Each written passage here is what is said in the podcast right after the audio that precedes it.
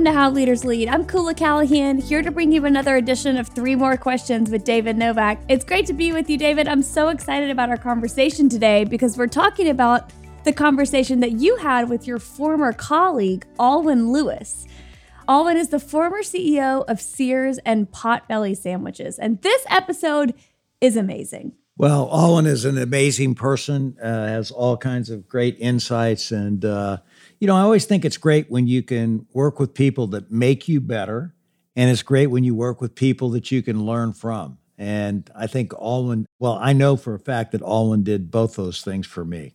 The interview is fantastic. So if you haven't listened to David's conversation with Aylwin, certainly make time for that this week. It is a fantastic episode with a ton of insights that will help you lead well. Today, though, we're going to debrief that conversation with the three questions I have on deck for you. Are you ready, David? I'm always ready for you, Koula. Let's go. Question number one. Aylwin started his career as a store manager of a Jack in the Box, where he really got to know the ins and outs of the quick service restaurant industry. And turnover in that industry can sometimes be up to 200% for some companies. Now, fast forward to when Aylwin became COO of Pizza Hut, he got the turnover rate down to 85%. And then when he went on to Potbelly, turnover rate was 50%. Now, Aylwin says that the key to fixing high turnover is hiring. He says that if you hire hard, you manage easy. David, what does he really mean by that? I think Aylwin knows that the formula for success is, is that if you have the right people in place, you're going to satisfy more customers and you're going to make more money. And that's why he believed that it was very important to spend as much time as you could, put as much process and discipline around it to make sure that you hire the very best people. You know, Koula, when you have great people like yourself working for you, things just go better. And, you know, we would not be doing nearly as well in our company if I didn't have great people like you because you make things happen and, and you're fun to work with in terms of how you do it. But the bottom line is is you get results. So you have to make sure that you make hiring your number one priority.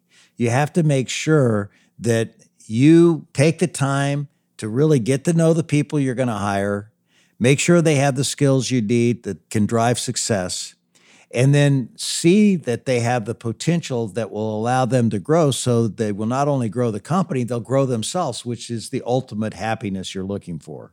I love that Aylwin also talks about being patient when you hire people because I know when you've got roles to fill, it could be really easy to just fill them with whoever applies for the job. But David, I think what you're saying too is patience is key in hiring the right people because it really does direct the success of your business you know, by patient, what Aylwin's basically saying is hold out until you find a great person.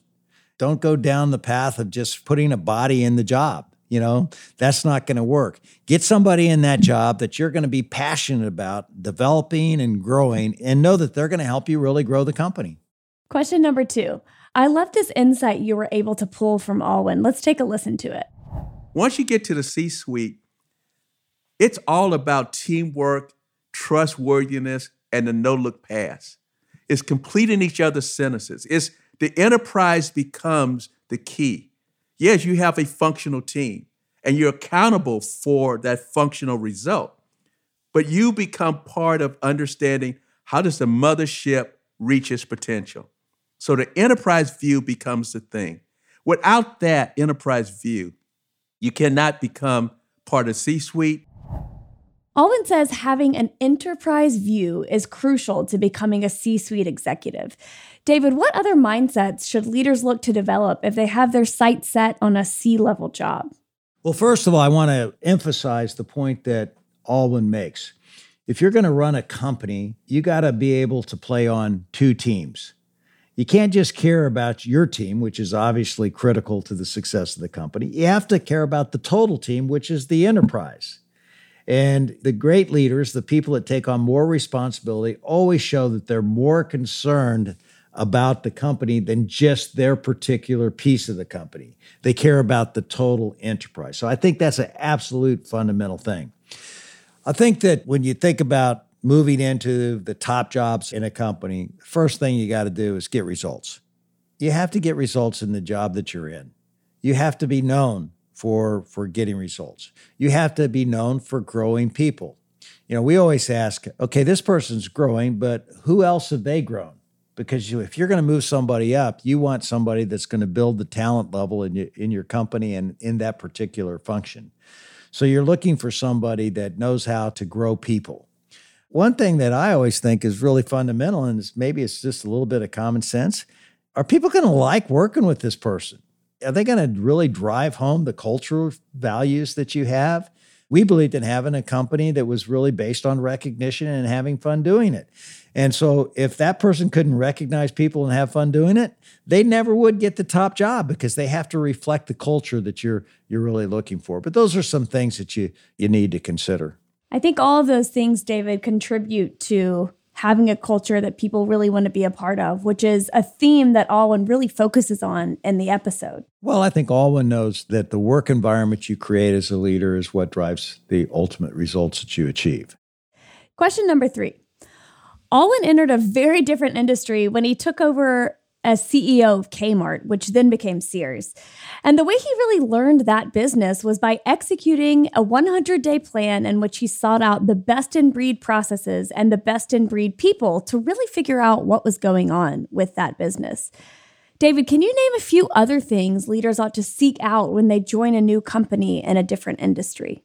Let me give you an example of where this happened for me, where, you know, I changed jobs a number of different times. I went from being in the advertising agency business to running the marketing for for Pizza Hut, from going to Pizza Hut to actually, you know, running sales and marketing for Pepsi Cola, totally different business.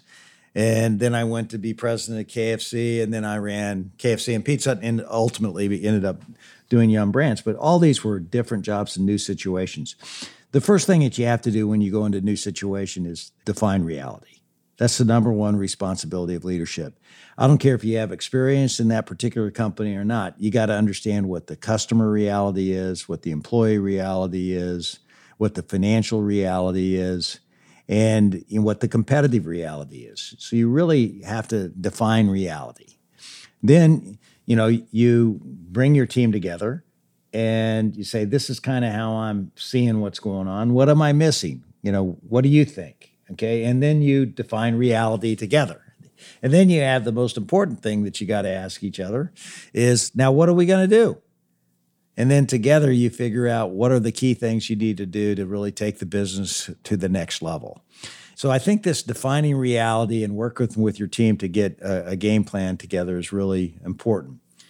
I also think it's very important that you understand what's been done before, a good understanding of the history the history will tell you what's worked, what hasn't worked, and what maybe you should be focusing on. But it'll help you define the reality in and of itself. So I always tried to really get a good history lesson.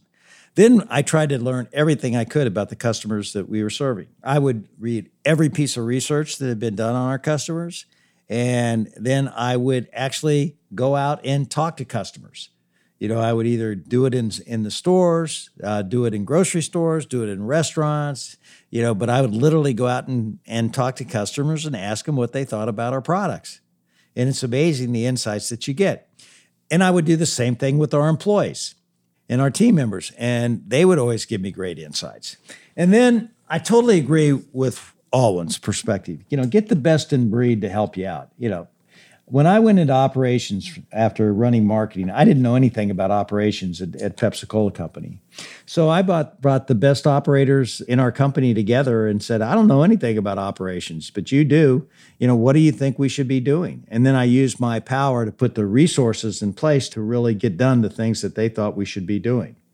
But you know, if you're going to do well, learn from the best. And many times you might be in a franchise organization. I always went out and talked to the, the franchisees that had the greatest reputations for really knowing the business so that I could learn from them because there's nothing like getting insights from true entrepreneurs that have built their businesses from scratch.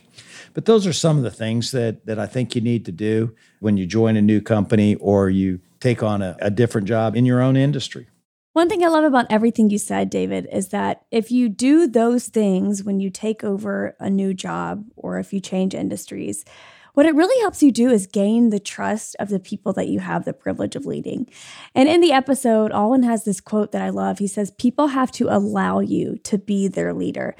And that all starts with trust. If people don't trust you as their leader, they're not going to want to be led by you. So if you define reality, if you get to know your customers, and if you really rally people around fixing whatever needs to be fixed, I think that does a lot in terms of generating trust and then basically using that influence to convince people to follow you.